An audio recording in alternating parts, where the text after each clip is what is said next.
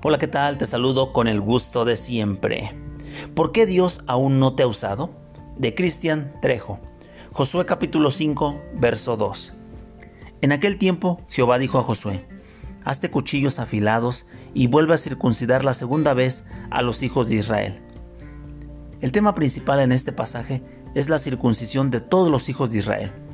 Este pasaje habla de lo que Dios le dice a Josué que haga con el pueblo antes de conquistar la tierra. El pueblo ya estaba del otro lado del Jordán, cerca de Jericó. Sin embargo, habían dejado algo pendiente, y era la circuncisión de todo varón. Como esta generación nació en el desierto, no fueron circuncidados, así que Dios le dice a Josué que antes de poder conquistar la tierra que les fue dada, primero cumplieran con la circuncisión de cada varón ya que para ellos era algo muy importante, pues se trataba del pacto que Dios hizo con Abraham. Antes de que Dios, amigo y hermano que me escuchas, te ponga en el lugar donde Él ha pensado colocarte, te hará resolver aquellos asuntos que no has resuelto, para así poder cumplir su propósito en ti. Quizás necesites pedir perdón o perdonar. A lo mejor necesitas reconciliarte con alguien cercano a ti.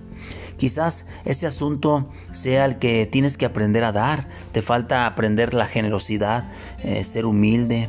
Si tú eres joven, pues antes de que Dios te use, primero tendrás que aprender eh, lo que es la obediencia y la honra a tus padres o reconciliarte con ellos.